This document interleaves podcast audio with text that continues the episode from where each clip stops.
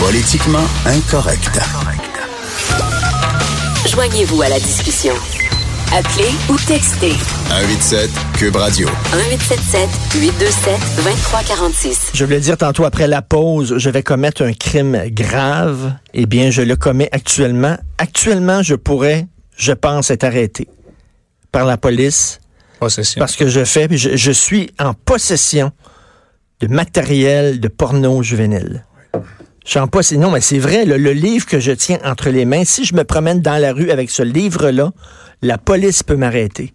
Alors, le livre, c'est Ansel et Gretel de Yvan Godbout. Vous le savez, ça fait partie des contes interdits. Euh, Yvan Godbout, il prend des contes connus, puis euh, il tripatouille un peu, là, puis c'est, c'est, c'est de l'humour. C'est pas de l'humour, c'est-à-dire c'est, c'est, des, c'est des livres d'horreur. C'est des livres de, de, de, de, de, de drame, là, de, euh, un peu à la Stephen King.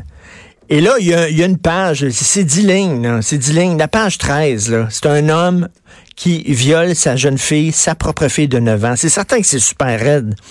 Mais tu l'as lu, euh, on a Michel Morin qui est avec nous, Michel Morin, avocat, euh, entre autres. Salut Michel. Alors, Richard. Bon, tu l'as lu, c'est écrit, tu as, lu le passage en question. Il y a une enseignante qui a dit que c'était de la porno juvénile. Elle a porté plainte. Et là, Yvan Godbout et son éditeur, tous les deux sont formellement accusés de production de, de porno juvénile. Le livre a été retiré de toutes les librairies, euh, de toutes les bibliothèques. Nous autres, on avait reçu ici une copie en service de presse, donc je le tiens entre mes mains. Bon, c'est certain que le passage en question, il est raide, mais c'est pas écrit avec complaisance. T'as pas l'impression que le gars écrit ça en, voulant triper là-dessus. Là. Il veut montrer euh, la monstruosité du geste commis, du crime posé. Là. Ouais. Et tu sais, regarde, j'ai- j'ai j'ai un extrait du code criminel que, que j'ai apporté avec moi et euh, la définition de pornographie juvénile, c'est quand on parle d'écrits, sont des écrits qui euh, préconisent ou conseillent des activités euh, sexuelles avec avec des mineurs. Ben, c'est le genre de choses. Et c'est tout le contraire parce que l'individu dans le livre en question, il- les qualificatifs que Godbout utilise, c'est un porc, c'est un salaud, c'est un c'est un crotté. Et tout, toute l'histoire du livre, en fin de compte, ça va être la rétribution, ça va être le châtiment, ça va être la vengeance qui va être exercée contre ce, ce, ce pédophile, cet agresseur-là. Alors, euh, ça, c'est ça écrit, fait là, tout sauf. dans le passage en question, là, Ouais. euh, Gaston, l'homme, le père, le salaud, le porc. C'est comme ça qu'il est décrit, Ouais, là. Le ouais. salaud, le porc. là. Il n'est pas décrit comme un personnage, là. Absolument. Il est écrit comme un personnage monstrueux. Ouais. Puis des fois, dans, dans des films et dans des livres, pour montrer à quel point il est monstrueux, ben, il faut que tu montres. Puis là, c'est pas un film. là. Si on avait fait un film où, euh, évidemment, évidemment Mm. une, une actrice de, de 9 ans puis qu'il simule une agression sur une actrice, là, j- j'aurais des- j'aurais des problèmes avec ça. Mais c'est pas un livre. C'est un Mm. Mais livre de fiction. C'est la base même. Bon, je suis scénariste aussi, j'ai écrit beaucoup pour la télévision, et euh, c'est la base même, Richard, de toute façon, de- d'à peu près toutes les ce qu'on appelle les crime stories, les shows à la CSI, Criminal Minds, Mindhunters. Même tu vas prendre une télésérie, une excellente télésérie comme euh, Unité 9. Le ciment d'Unité 9, la base de, du drame de Marie Lamontagne, c'était qu'elle avait été agressée sexuellement par son père. Tu sais, tout était autour de ça, en fin de compte. Alors, c'est un élément déclencheur d'histoire, mais, ce livre-là n'a absolument rien qui fait l'apologie de la pédophilie, mais rien. là. je veux dire, au contraire, ça, on châtie le, le pédophile. Alors, moi, je suis euh, Hey, renversé des- de voir qu'il y a des poursuites. des accusations là, Oui. formelles contre lui. Et le gars, il doit Oui. capoter parce qu'on Oui. va dire, là, c'est un crime grave d'être accusé là, de porno juvénile. Là. Et Juste de voir, imagine, c'est le pire, c'est à peu près le pire crime, c'est, Ben oui. on, on en convient. Euh, Et, et à quel point ça stigmatise. Prends, prends deux exemples récents, ok, ben récents. Il y a dix ans, Jean-François Harrison, tu te rappelles peut-être de ce comédien-là. Dans, je travaillais à l'époque pour, euh, je travaillais, j'écrivais sur la, la série Une grenade avec ça, puis ça avait été une bombe à l'époque. Euh, une grenade avec ça, Jean-François Harrison. Donc lui, c'était comme des fichiers de, sais, des, des photos de, de- d'enfants, des, des, des, des, affaires épouvantables. Oui, et il a été effectivement condamné. Et ça, on est purement là, dans, dans de la possession de pornographie juvénile, mais mur à mur dans ce cas-là. C'est des dossiers photographiques, tout ça, vidéo peut-être aussi. Euh, et, euh, et c'était clairement donc de la porno. Et le gars a pris 20 mois. Euh, il y a deux ans, il y a eu Maxime Roussy, je sais pas si tu te rappelles, c'était un auteur, il est un Oui, auteur ben oui. jeunesse. Maxime oui. Roussy, lui, c'était, on était là-dedans, mais c'était infiniment plus grave parce que lui, il a, entre guillemets, séduit une mineure et il s'en est venu finalement, à, il en est venu à avoir des relations intimes, des relations sexuelles avec, avec, avec cette, cette jeune fille-là, ça. Lui, il a pris cinq ans, lui, c'est- c'était assez grave. Alors, là, aujourd'hui, on a Yvan Godbout qui n'a que je sache en tout cas, absolument rien à se reprocher, à, à, part d'avoir écrit une page euh, qui, qui décrit donc un viol. mais on banalise la porno juvénile en faisant ça, parce que, tu sais, hmm. si on dit la porno juvénile, moi, si j'entends porno juvénile euh, dans ma tête, c'est des, des, des, images graphiques, des photos, des films, des vidéos, etc. Oui, oui. Mais si tu me dis non, c'est 10 lignes dans un livre de fiction, c'est pas, pas la même affaire. Moi, je, oui, reviens pas. Écoute, hmm on revient tout le temps avec cet exemple-là, mais il faut le dire, Lolita de Vladimir Nabokov, qui est considéré comme une des œuvres majeures de la littérature mondiale. Lolita, c'est comme euh, à la recherche du temps perdu de Proust, puis bon, euh, euh, Voyage au bout de la nuit de Céline. C'est un, un, monument. C'est un adulte avec une fillette de 12 ans. Il y a 37 ans, le gars. Le, 37 ans, puis il sort avec une, mm. fille de 12 ans. Mm-hmm. Là, c'est quoi? Il va falloir retirer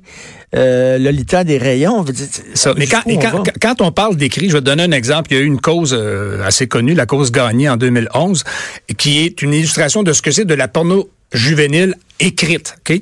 C'est-à-dire que c'était un bonhomme, ça, qui essayait, il envoyait, il claverdait avec une, une, dame qui avait deux jeunes enfants et il essayait de la convaincre avec des courriels de lui laisser ses enfants pour qu'il puisse en abuser sexuellement. Tu vois le genre?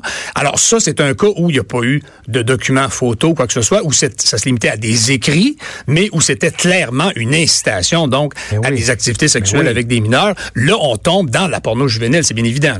Écoute, euh, je, je, sais pas si tu as lu American Psycho. American Psycho de Brett Easton Ellis, quand c'est sorti, ça avait fait un scandale. Moi, je l'avais acheté, ce livre-là, puis il a fallu, tu allais dans une librairie, puis euh, il le tenait pas sur les tablettes, OK? Il le mm. tenait là, comme... Euh, il donnait ça dans un sac brun. tu je vais avoir American Psycho, puis là, il, il, te le donnait comme ça, puis tu partais avec. C'est un livre extrêmement violent. C'est un tueur en série, mais c'est une métaphore du capitalisme. Comme quoi le capitalisme se comporte comme le capitalisme se comporte comme un tueur en série. Fait que le gars, il tuait des gens avec une chaîne de ça. À un moment donné, il y a une scène dans, dans le livre. Je vais, je vais le dire, c'est vraiment dégueulasse, mais c'est ça. Il tue une femme, il la décapite, il tient sa tête par les cheveux, il se fait faire une fellation oh, avec la tête de la femme. bon, bon, mais c'est son univers, Bret Easton Ellis. Il voulait montrer à quel point le capitalisme est vraiment dégueulasse. Mm-hmm. Il a pris, et puis il y a eu un film avec ça, puis euh, c'est Kristen Bell qui joue le rôle principal. Le film est extraordinaire.